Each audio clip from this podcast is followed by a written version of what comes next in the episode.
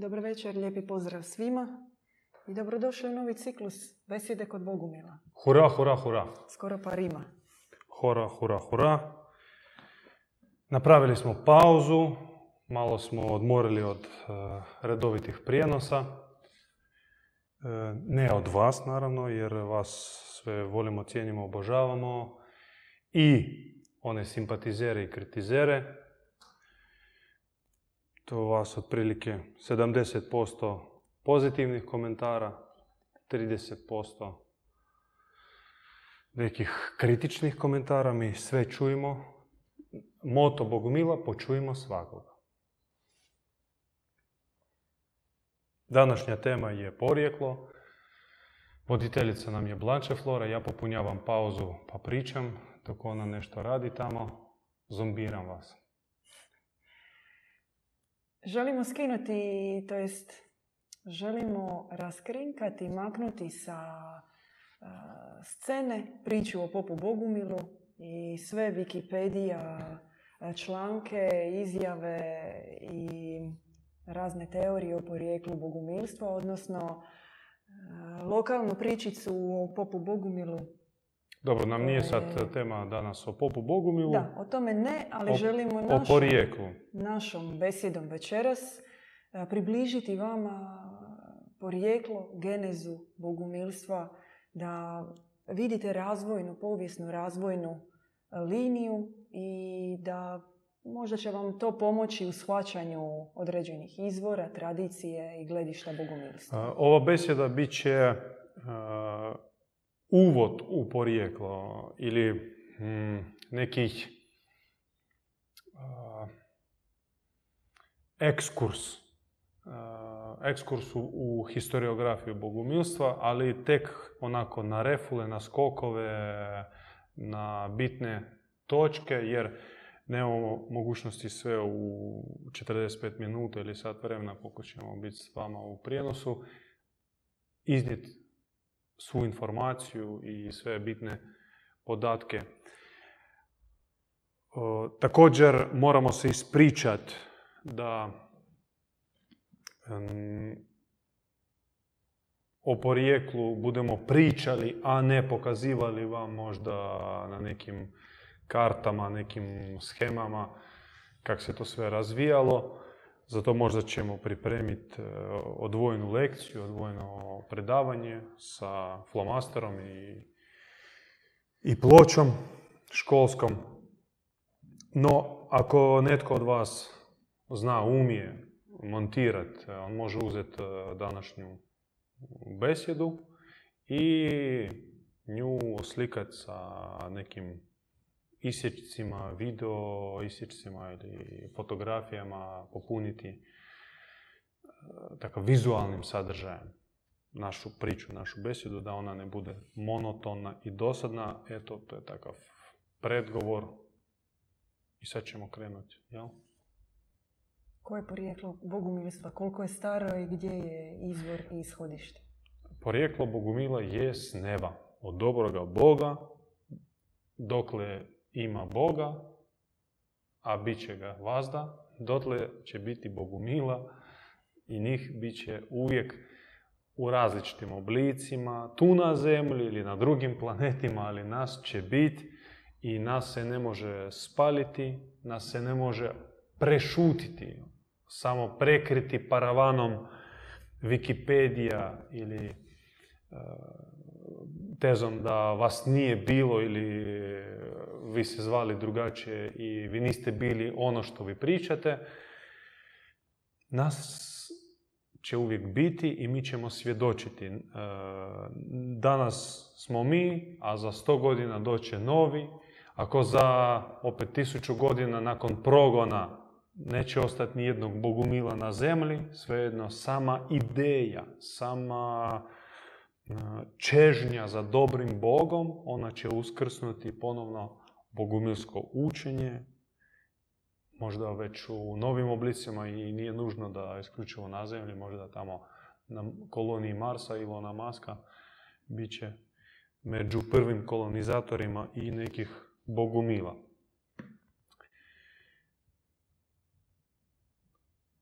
Ajmo uzeti za početno, početnu točku, polazišnu točku, srednji vijek. Uh, sad ću ja, nažalost, nemam knjige, Bogumili su vječni, vi imate tu knjigu, e, ne brinite, svi znate tu knjigu, Bogumili su vječni, pa sad nema potrebe je pokazati, potražite na našoj Facebook stranici ili web stranici, to je knjiga Vinka Mečetića, teologa iz Rijeke, to je njegov monograf u kojem je on obradio sva postojeća vrela, povezana ili koje su proučavala i pisala o crkvi bosanskoj, ali još dvije crkve, crkvi slavonskoj i crkvi dalmatinskoj. Čak njegova teza, kao neki sažetak i svih tih vrela, da prvo crkva krstijanska, heretička ili kako su je već zvali, zvali u tadašnjim crkvenim arhivama. Prva je nikla u Slavoniji, Posavini, onda u Dalmaciji i tek onda u Bosni. I istim redoslijedom bila je eliminirana. Prvo je pala u Slavoniji pod pokrštavanjem od strane Franjevaca, onda u Dalmaciji, tu naravno već i Mlečani pomogli i najkasnije ona je opstala u Bosni u različitim oblicima, ali dogurala tamo do sve do Osmanskog carstva, dok veći dio pripadnika crkve bosanske nije prešao na islam, ali nije 100%, nije 100% članova je prešlo na islam, niti oni koji su prešli na islam nisu prešli 100% na islam, a to su nam pričali sami bošnjaci, ljudi islamske vjeroispovesti koji vuku svoju porodičnu priču da su njihovi bili bogumili i da su sve do nedavno još e, po određenim e, ruralnim mjestima Bosne i Hercegovine, po nekim malim selima, zaseocima, čuvali e, sve te predmete koje nikako se ne uklapaju u strogo ortodoksnu islamsku vjeru. Dakle, oni sebe smatrali muslimanima, ali prije toga bogumilima. To su nam govorili ljudi po Bosni i Hercegovini. Dakle, srednji vijek to je ono do čega mi možemo dosegnuti barem preko neke jeke. Da ih je bilo, bilo ih je tu na Balkanu, bilo ih e, u srednjovjekovnoj Francuskoj, odnosno Kataloniji, tamo u Grofovi Tuluzi, Oksitaniji, tamo su ih zvali Le Bonhoms, dobri ljudi ili Katari, pa ih je bilo u Novgorodskoj republici na sjeveru istoku, e, to je sadašnja Rusija, tadašnja Novgorodska republika. Dakle, ih bilo po Europi, po Aziji jako puno. No, ajmo pitati, ajmo se pitati, a odakle su se pojavili? Jer mi kasnije ćemo još se vratiti na ovaj dio od srednjeg vijeka do nas danas, no prvo odgovorimo na pitanje Odakle su se pojavili? Tu ste spomenuli onog popeka Bogumila koji je sjedio, bilo mu dosadno, naljutio se na papu i na Konstantinopolskog patrijarha, pa je rekao ja ću biti za patrijarha, bit će naša hjerarhija, mi ćemo sve vjerovati i sva, sav naš obred bit će isti kao u crkvi, samo što nećemo njih slušati, nego sami ćemo biti hjerarhija. Štima, štima i tako oni tumače srednjovjekovne bogumile. To naravno nije istina, ni blizu. Je li postojao po bogumil ili nije? Je li on bio dio bogumilskog pokreta ili nije? Čak nije toliko bitno. Što je bitno da on nije bio osnivač bogumilskog pokreta, jer svoje porijeklo srednjovjekovni bogumili su vukli od Isusa. Da sebe, sebe su smatrali istinskim nasljednicima Isusovog učenja. Pri tome su naglašavali da za razliku od Petra i Pavla, koji su širili judaističku verziju Isusovog učenja, odnosno pripojili Isusa sa judejskim zakonom, Levitom, Mojsijevim petoknižjem, svim prorocima, uglavnom sa Torom koji su aleksandrijski, oni egipatski aleksandrijski židovi preveli na grčki tadašnji jezik i stvorili knjigu Septuagintu, Bibliju Septuagintu, koja je zapravo poslužila izvor za širenje te verzije kršćanstva, odnosno judaizirane verzije e, Kristovog učenja. Dakle, za razliku od njih, ovi naši srednjovjekovni bogumili smatrali da njihovo porijeklo je iz Efeza, iz e, maloazijskog grada, gdje je nikla prva prava zajednica Isusovih nasljednika i ta Efeška zajednica e, se spominje prvom u Ivanovoj apokalipsi. Prva od sedam zajednica ili sedam crkvi, sedam eklesija na grčkom jeziku, sedam zajednica u Ivanovom otkrovenju spominje se Efeška. Efes je postao jezgra i utočište i glavni grad Isusove grane, odnosno grane pravih Isusovih nasljednika, ne Jeruzalem. Jeruzalem nikad nije bio glavni grad i bitan grad za prave Kristove nasljednike, a najprije Ivana i samu Isusovu majku Marijam, apostola Andriju, za apostola, apostola Jakova, za Mariju Magdalenu i još bezbroj e, svih onih koji su bili inicirani od uže kruga Kristovi, one male, male zajednice koja je morala pobjeći iz Jeruzalema i bila sačuvana u Efezu, u Grci Efeza, prepoznali su u Ivanu i Merijam, Marijam, mm, prosvjetljene osobe, osobe od e, istaknute mudrosti, milosti, znanja i dali su im azil.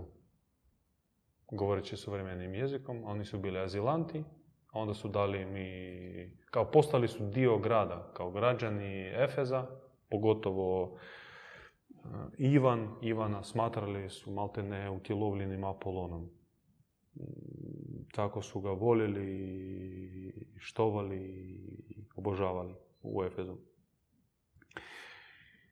Efes.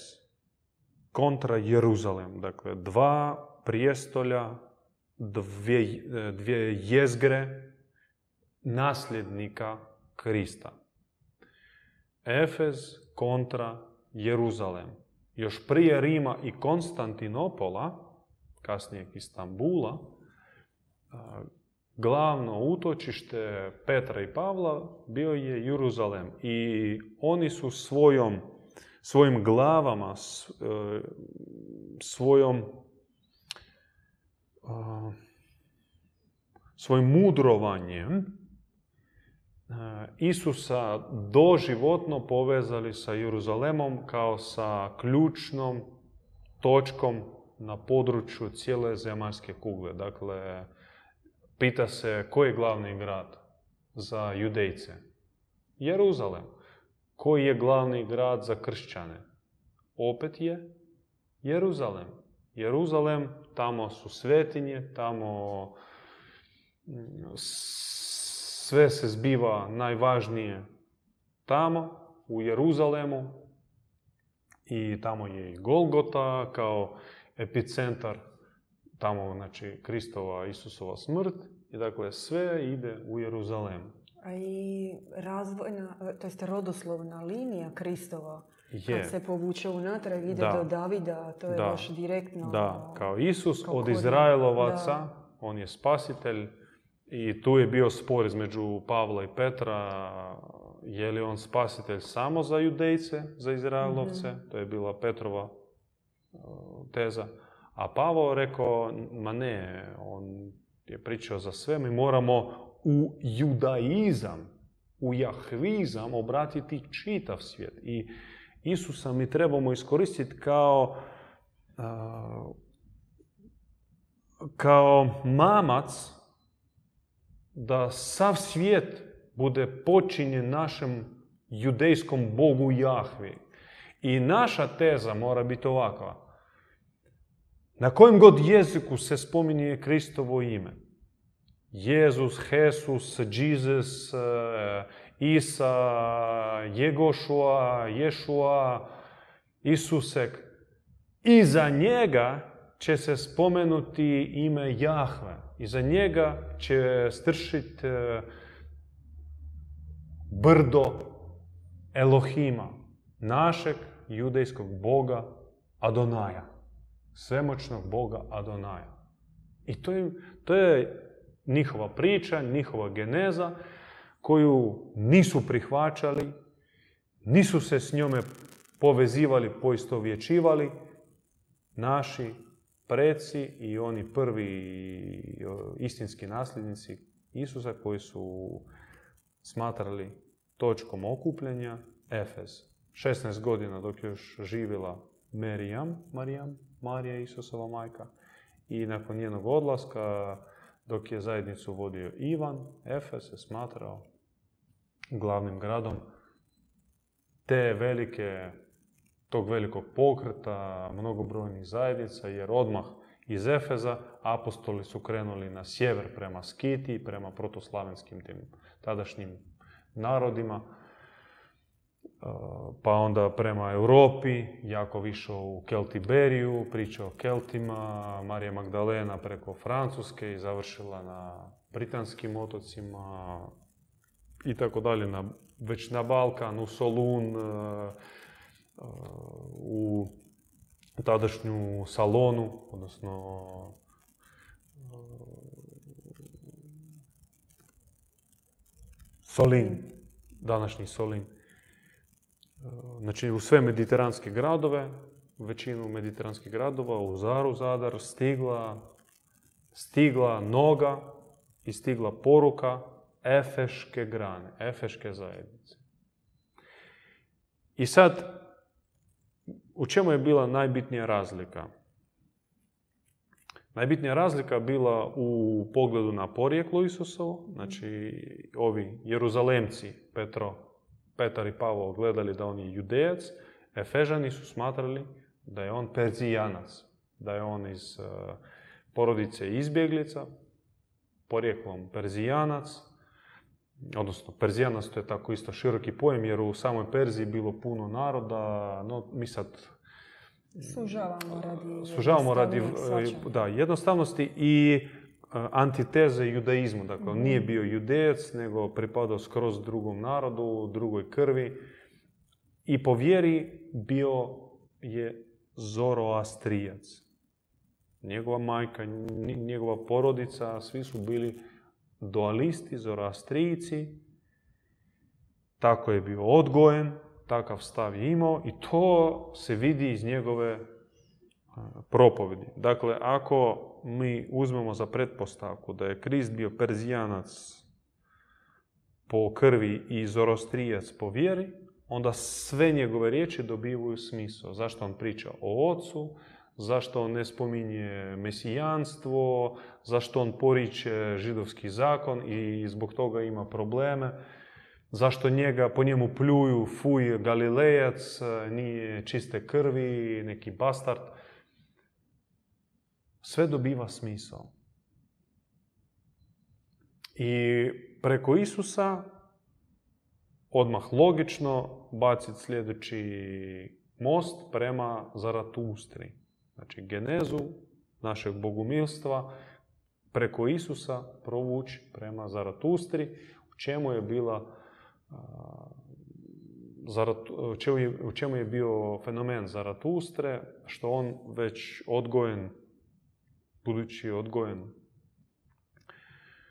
u mazdaizmu, tadašnjoj vladajućoj religiji Perzijskog carstva, uočio je krizu. Istu krizu kao i današnja crkva, bilo koja, kriza administrativna, znači mhm. sakramenti, obredi, hijerarhije, kriza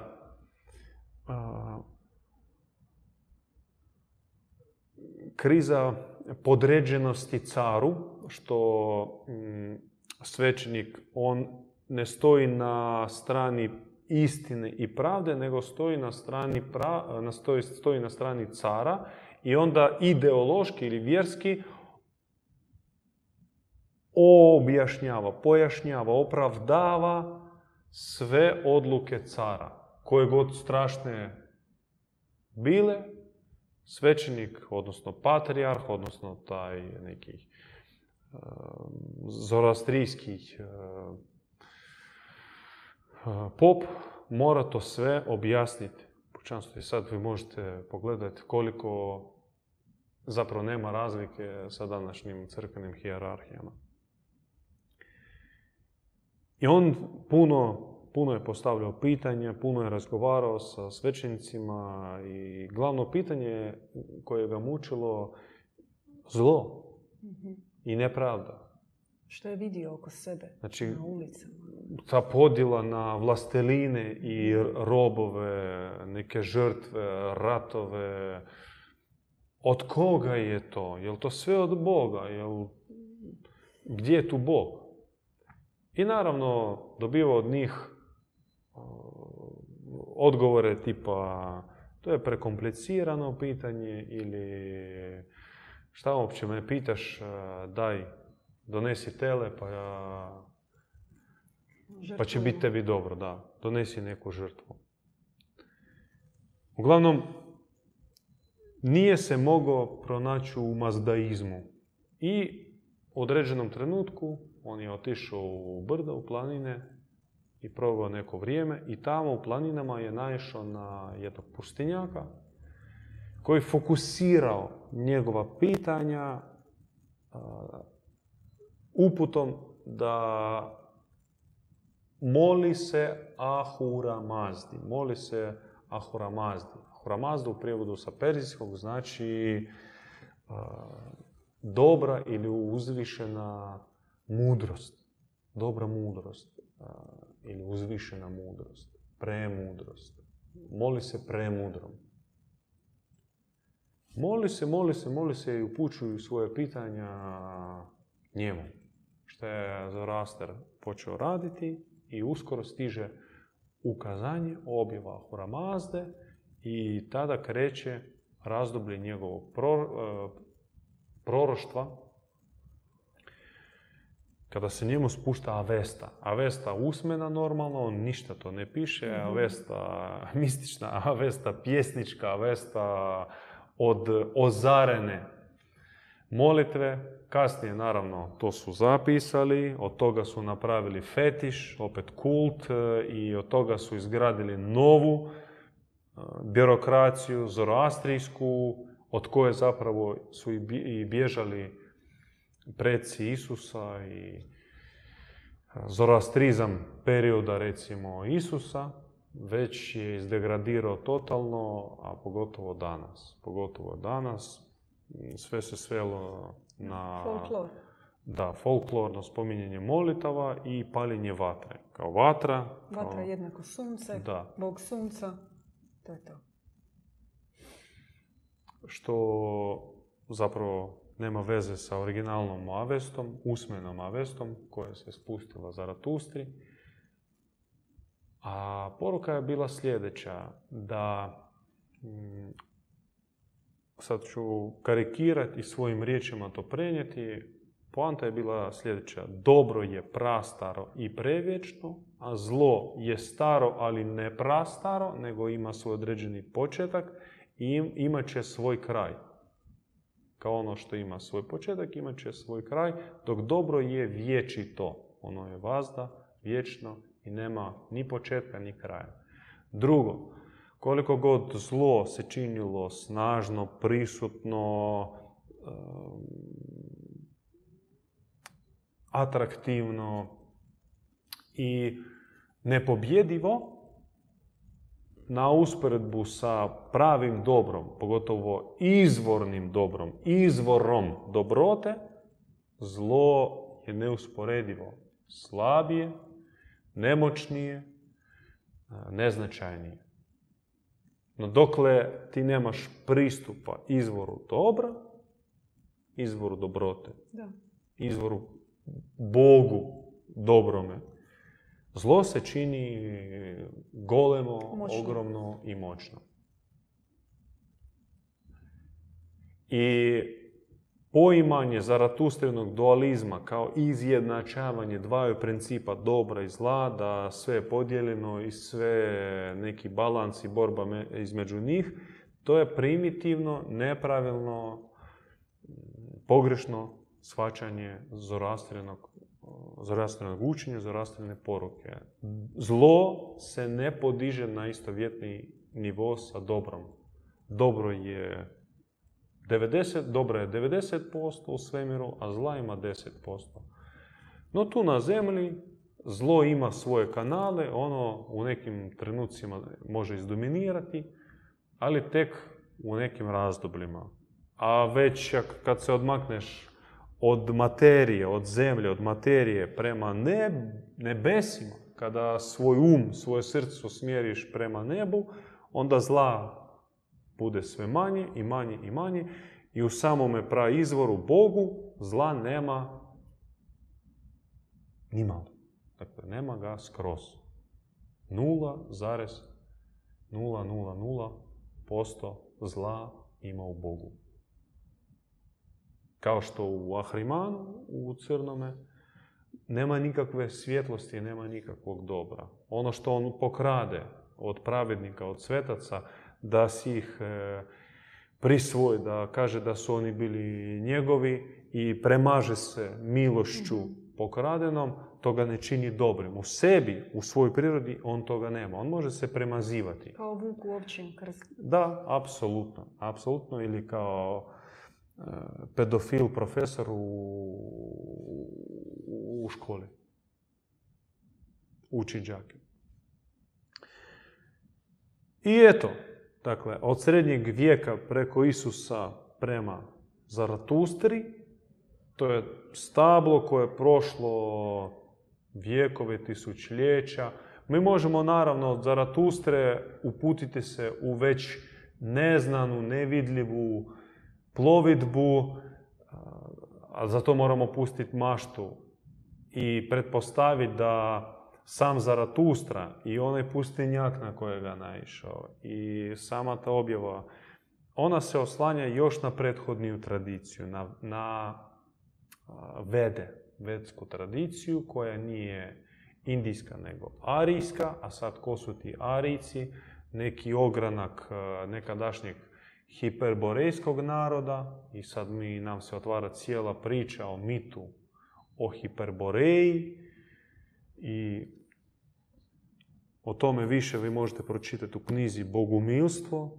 Tu je baš puno se priča o hiperboreji, o objavi iz hiperboreje, mitologiji hiperborejskoj koja preko bajki, preko narodnih e, predaje, mitova došla i do naših dana. Samo što to treba znati dekodirat. e, Naš djed Ivan kao duhovni komparativist e, posjeduje dar, dešifriranje, dešifriranje mitologije i nam poklanja taj dar. Evo ove knjige za vas da se uputite u Hiperborej jer ova knjiga počinje e, sa, sa rečenicom da je bogumilstvo staro, evo sad ću ja baš naći, e, da je staro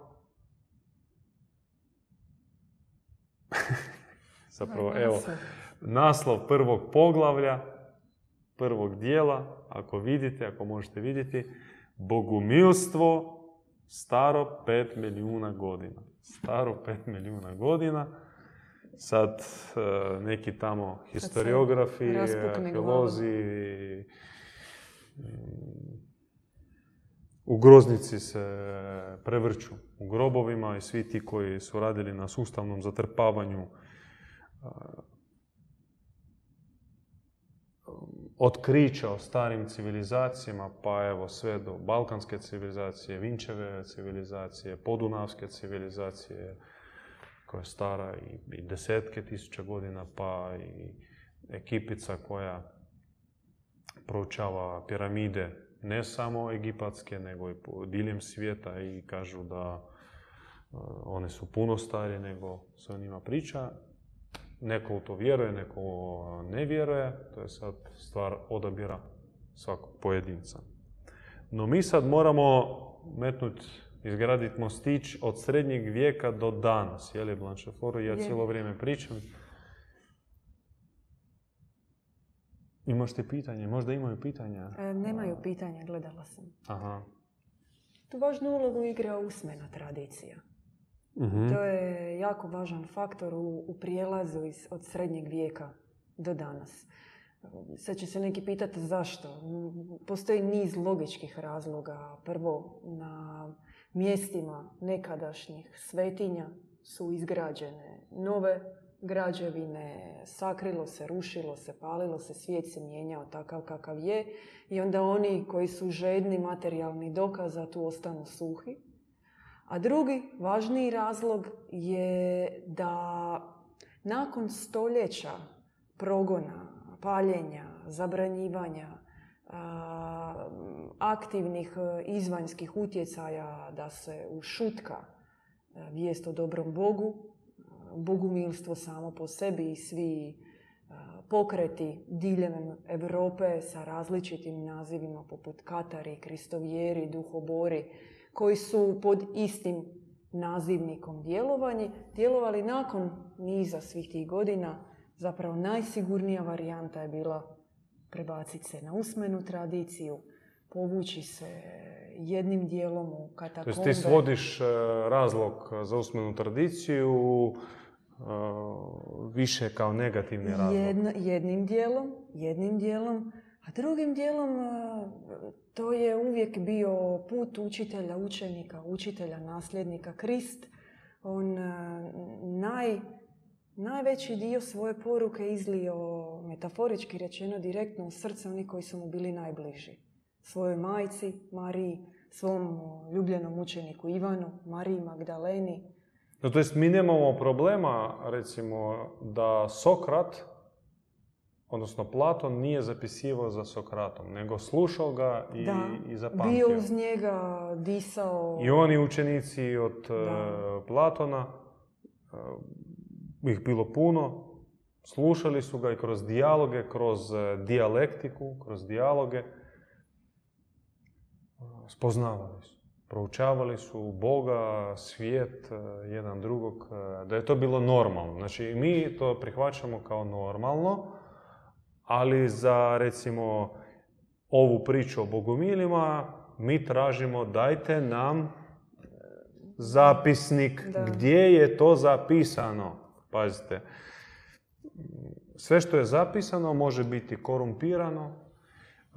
Naravno, naša braća muslimani mogu reći da ta knjiga nije, se, nije bila izložena promjenama jer kako je bila zapisana, na tom jeziku takva je i ostala. No, jednostavno pitanje, a je li sam poslanik, neka mir bude s njim, je li on pisao svojom rukom? Ili to je bilo zapisano drugima? Dajte si odgovorite na to pitanje. Evanđelja, gdje su Isusom pisana evanđelja. Ne, on je pričao i oni koji su ga slušali, nešto su shvatili, slušalo ga ljudi sa čitavog svijeta, koji su govorili različite jezike, pa čak i onaj grčki jezik, vjerojatno kojim je Isus govorio, osim aramejskog, kao jezik međunarodne komunikacije. Prvo što njemu samom bilo, je vjerojatno zahtjevno to sve staviti u u, u tadašnji grčki jezik. A onda drugima koji su ga isto poznavali kao drugi strani jezik, isto bilo malo zahtjevno to shvatiti. Uglavnom,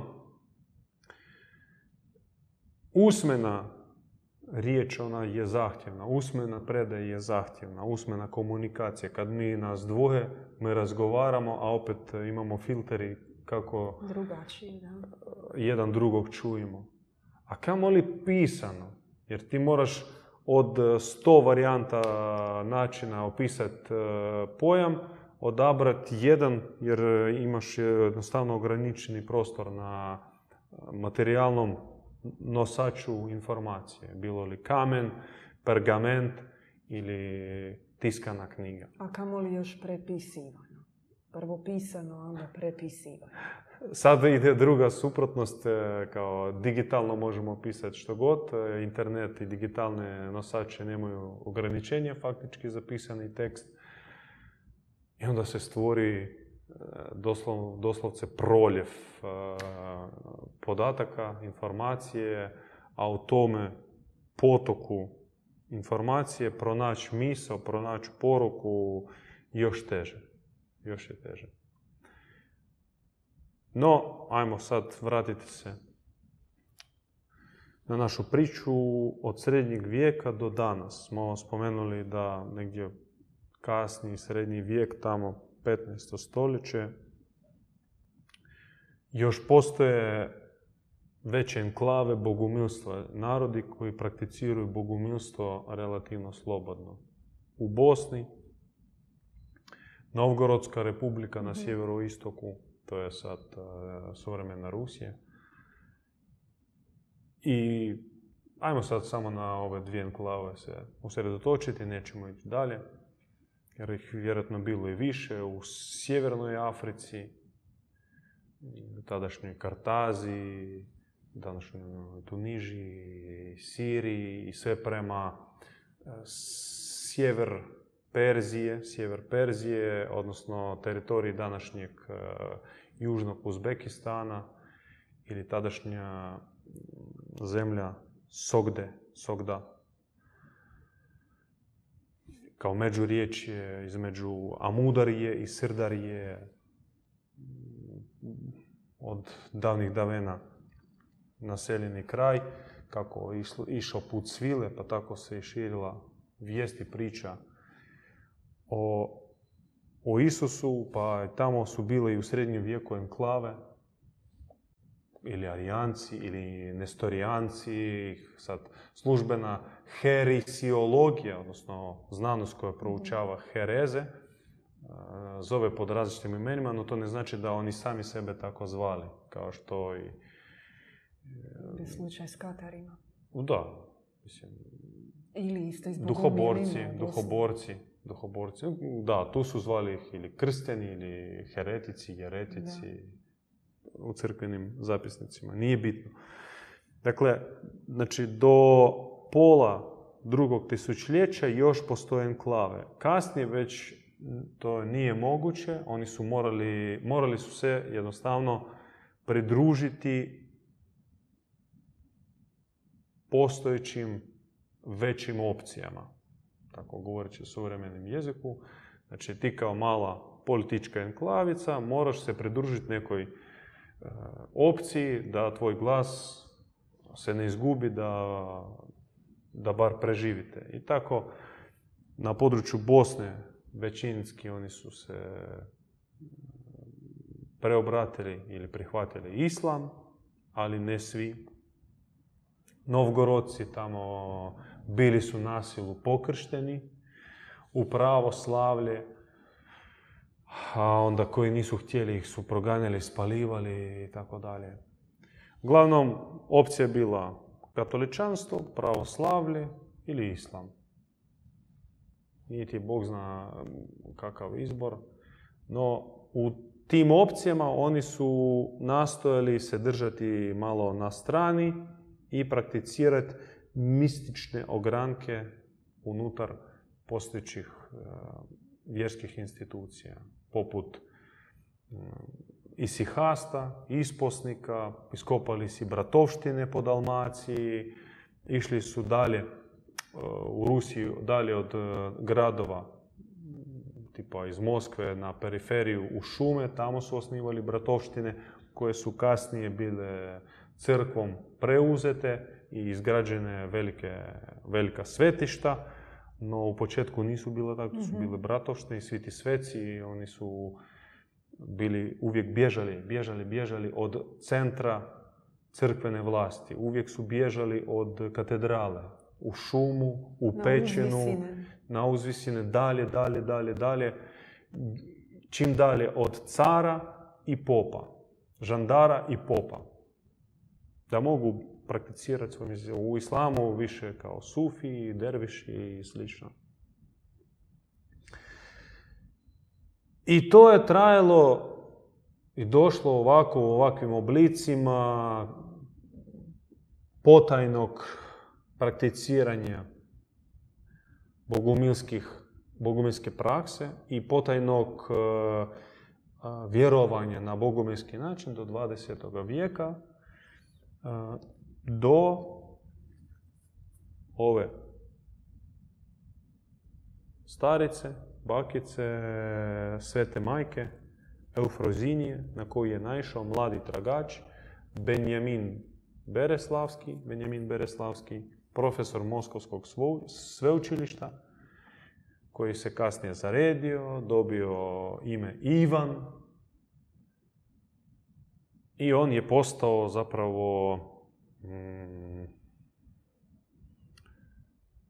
prvi koji iz katakombe, koji je izveo iz katakombe onu granu koja vjekovima se nalazila skrivečki i njemu, njemu se dodatno još se spustila objava. Dakle, naišao na Efroziniju i tamo u toj katakomnoj skrivenoj zajednici počeo svoje prve korake raditi na duhovnom putu, a kasnije njemu se otvorilo nebo i s neba je progovorio Bog i poveo ga preko objava i sveukupno ima 20 tomova božanske objave i plus tam deseci tomova komentara. I bilo je lakše u istočnoj tradiciji da se očuva ta katakomna grana, da se sakrije, s obzirom na to da ipak slabiji je Teritorij. bio- Da, Čisto teritorijalno. teritorijalno, da. Teritorijalno, ovdje su bile čistke nemoguće. ono. Da, Sve je bilo ono, skoro izbrisano do da. temelja. Tu je kanđa mogla dohvatiti. Da. Nešto unutra franjivačkih redova, nekih, e, poput e, e, Svetog Ivana od križa, Juan de la Cruz, španjolski mistik, pa Tereza Vilska, ali to je kasnije, to jest to je puno, puno ranije. Na- nakon još i Recimo u smrti. 17. 18. vijeku se radi samo o pojedincima unutar zapadne crkve koji su bili drugačiji, a kojih je crkva isto sebi svetala. Oni su čak i formalno bili unutar crkve, bili su no, tipa Padre Pio. Mhm. On je bio Franjevac. Ali je bio 20 godina u samostanskom pritvoru, faktički sa zabranom ispovjedati, služiti misu, Dakle, sve. sve. Dakle, Kućno zatočeništvo. a imao tisuće i tisuće sljedbenika ljudi kojima je pomogao. I sad, je li on bio Franjevac, je li on bio dio crkve ili nije bio, to je sad pitanje vrlo otvoreno i svatko si može pronaći odgovor kako smatra ispravnim. Tamo na istoku bilo je e, slobodnije, da, tamo zbog terena oni su išli dalje, dalje prema Ural, Uralu, pa onda u Sibir i tako dalje, dalje bježali, bježali. Naravno, zadnje zajednice, enklavice bogumilstva e, su eliminirali komunisti. Dakle, dogodio se jedan, jedna renesansa početkom 20. vijeka, kada 1904. godine car Nikolaj II. potpisao je povelju o slobodi, takozvanoj slobodi savjesti i vjeroispovesti, e, u mjesec dana preko 5 milijuna ljudi se ispisalo iz crkvi. Da, negdje 60% muslimana, uglavnom Tatara, Baškira, kavkaskih e, naroda koji su bili nasilu pokršteni, oni su izašli iz crkve i vratili se kao u svoju vjeru, u islam. Ali bilo 40% takozvanih sektaša, kristovjeraca, molokana, duhoboraca, e, plesača, kako su ih davali takve pogredne nadimke. Znači, Rusija je bila sva preplavljena zajednicama, pokretima, grupicama, koji naravno crkva više nije mogla tako stiskati zbog carskog, e, zbog carske volje. Ali kad su došli komunisti, prvo oni su svoju poruku obratili takvim sektašima, tim e, nekada potlačenim grupicama. Evo, birajte nas, glasajte za nas, podržite nas, mi ćemo dati potpunu slobodu. I ti su naivni poslušali, podržali komuniste, komunisti su odradili svoj, to jest došli su na vlast i zahvalnost bila ta da sve su ih strpali u koncentracijske logore, sve su ih potamanili. I onda što? Ostaje samo u skrivečki, u katakombicama. Evo, majka Efrozinje je pripadala takvoj skrivenoj zajednici opakih. Oni, prva inicijacija je bila spaliti pasoš s petokrakom, znači potpuno se raskrstiti sa crvenim zmajem, sa komunizmom, sa vlašću, sa faraonom, sa carom i služiti samo Bogu. Oni čak išli ekstremnije, ne caru carevo, Bogu Bogovo, nego ništa caru. Mhm. Jer e, više to nije bio car, nego to je bio čisti sotona, čisti zmaj. I oni nisu htjeli imati ništa od njega. Ni, mir, ni onih penzija, plaća, ništa, ama baš ništa, ni zdravstvenoga, ništa. Pri tome ne sjediti skrivečki, bojeći se, nego ići i svjedočiti, blagovijestiti, e, moliti, obraćati ljude, dovoditi u vjeru. Pri tome što zvaničnu službenu crkvu koju je Stalin 1943. godine je vratio. Mhm.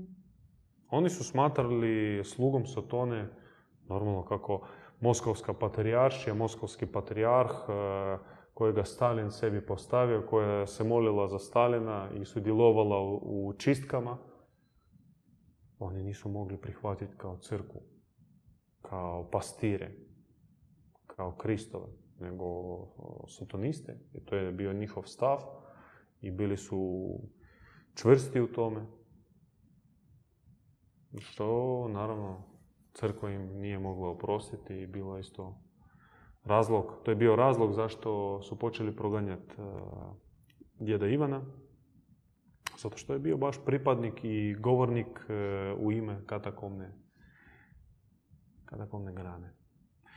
I eto, znači, djed Ivan je danas onaj kojega mi smatramo boguminskim djedom uh,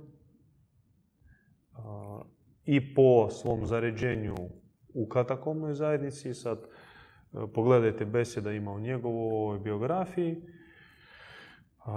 jer tu još ima jedna bitna ličnost, a to je Serafim, sveti Serafim, koji je isto bio vrlo bitan u cijeloj toj katakomnoj priči.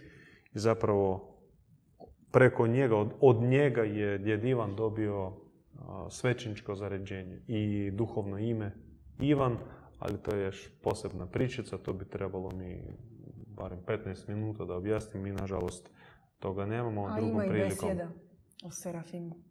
Imamo pitanje. uh Srđan pita, judeo hrišćani kažu da je svet star oko 6000 godina.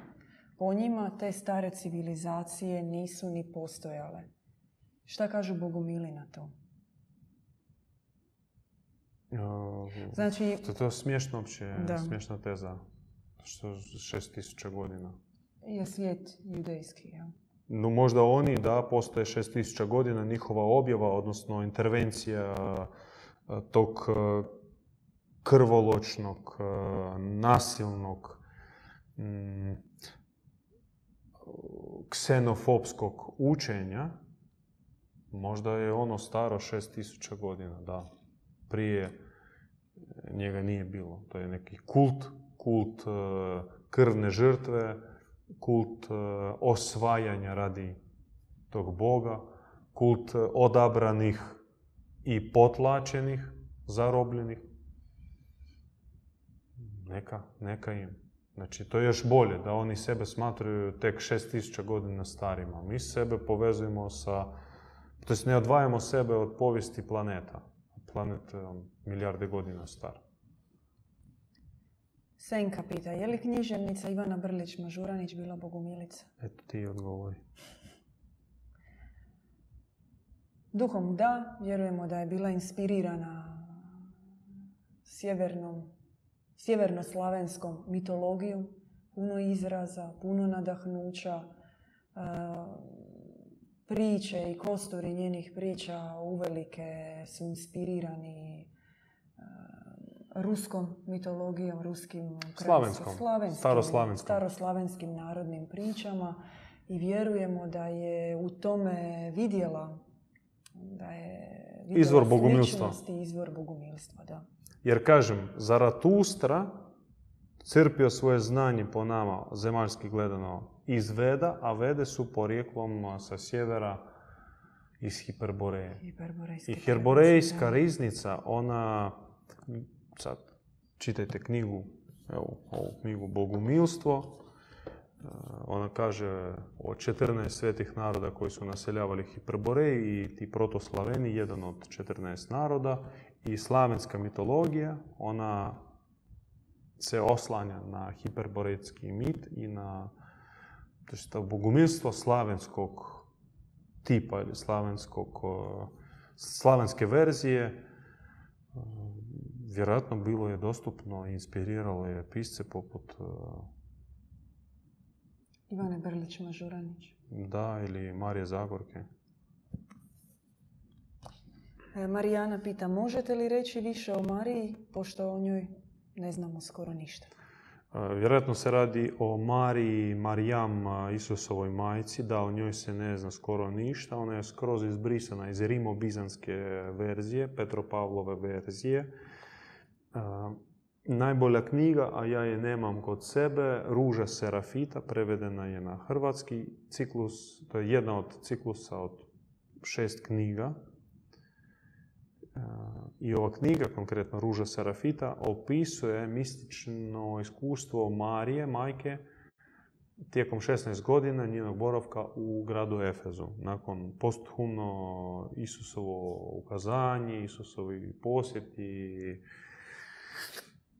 i zapravo što treba znati o Mariji, vi ćete moći pročitati u knjizi Ruža Serafita. Ona je Bez, bez nje nije, ne bi bilo Isusa. Bez Marije nema Isusa. I ne možeš prići Isusu i shvatiti Isusa, a da zaobiđeš Mariju. Tek preko nje, njenim očima gledajući Isusa, vi možete njega shvatiti. Ako vam je Isus nešto znači, ako on je bitan u vašem svjetonazoru i, i vjerskoj, vaš, vjerskom prakticiranju, onda vi se morate osloniti na Mariju. Mariju i Ivana. Ivanovo evanđelje, Ivanove poslanice, Ivanova apokalipsa, to ono što vrijedi čitati od Novog Zavjeta. Sve ostalo bacite u smeće. Ivanovo evanđelje, Ivanova poslanica, dvije Ivanove poslanice i Ivanovo otkrivenje. A o Mariji vi možete samo, znači što, ima nekih bogovidjelica iz, iz 19. vijeka koji su pričali o njenom životopisu tipa Anne Katarine Emerich, Marije Valtorte i slično. No mi vas upućujemo u objavu djedu Ivanu, tamo iscrpno se opisuje životopis i značajnost Marije izbrisana je iz službenih knjiga, to jest marginalizirana je od službene religije, stavljena na stranu, e, cijela njena uloga u Kristovom životu je banalizirana, a s druge strane po državama, narodima je velik broj njenih svetišta, u narodu štovana. E, gdje god je neki zabačeni otočić mjesto, uvijek je njoj crkvica, njoj kapelica, za nju mjesto obožavanja. Pa i u, recimo u regiji sva najveća svetišta su Mari, Marina. Cijela obala ovdje Jadranskog mora, tamo mm. preko 200-300 mm. svetišta posvećenih upravo njoj. Da ne govorimo dalje po Mediteranu. Mhm, da. I sam blagdan Gospe, recimo u Hrvata, to je najveći, ne znam, gdje se više kad se više ide, kad se više druži, kad se više okuplja i što je značajnije, Božić, Uskrs ili Gospa? Diskutabilno. Diskutabilno, da. u najmanju ruku nije manje važnije od Božića i Uskrsa. A to ipak o nečem kaže. Imamo još jedno pitanje. Senka pita što mislite o pričama o invaziji vanzemaljaca koja se navodno očekuje uskoro?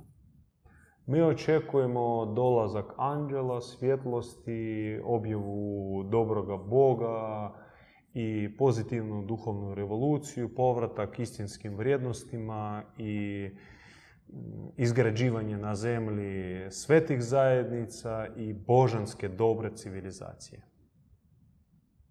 To je to od naših večerašnjih pitanja. Da, i od naše besjede i teme. Hvala što ste bili s nama. Pratite nas sad svaki petak u 8 sati, ko Bog da. I evo, još bih samo htjela za kraj, zanimljivo, vi ste započeli da uh, u Slavonskoj, sa Slavonskom crkvom je počelo... Ne ja, nego Vinko Mičetić. Vinko Mičetić u svojoj knjizi. A tu je prvo istrebljena, znakovito večera smo u prvoj besedi. To je bio centar pokrštavanja, da. A mi smo u Osijeku, i evo nas, e, vratili smo se kući. Da, e, prva beseda u sezoni iz grada Osijeka. I nastavljamo dalje. Svakim petkom u 20 sati. Samo mala napomena, pretplatite se na naš kanal, kliknite zvonce, to je besplatno. Dobivat ćete obavijesti o premijerama i... E, da, još uvijek veći dio vas gleda videi a niste pretplaćeni. Pa nije to teško, pretplatiti se. To će isto pomoći u širenju poruke, u širenju vijesti. Ako niš drugo, eto, ako vam nije teško i niste škrti, eto, pretplatite se. Ne štedite prst za jedan klik. Da. Šerajte, dijelite naša videa, uključite, sugerirajte teme koje vas zanimaju, koje želite da obradimo u besjedama i ne samo, nastojat ćemo izlaziti i dalje u, prijenos. Često idemo, sad zadnje vrijeme smo češće išli u prijenos sa Facebooka, što opet ne svi, ne svima paše jer nisu svi pretpla, ne svi imaju e, profil na Facebooku, neki čak ono baš iz inata nemaju, što podržavamo svakako, mi to imamo isključivo radi vjesništva. Radi vjesništva. Pa vi nam isto sugerirajte, evo, naša YouTube community, YouTube zajednice, recite nam ili gdje želite nas više gledati na Facebooku vam više odgovara ili na YouTubeu, možda neko sa Facebooka dolazi na YouTube, pa vi isto, da vidimo koga ima više, Facebookera ili YouTubera. To je to od večerašnje besjede. Lijepi pozdrav svima. Pozdrav, pozdrav, topli zagrljaj.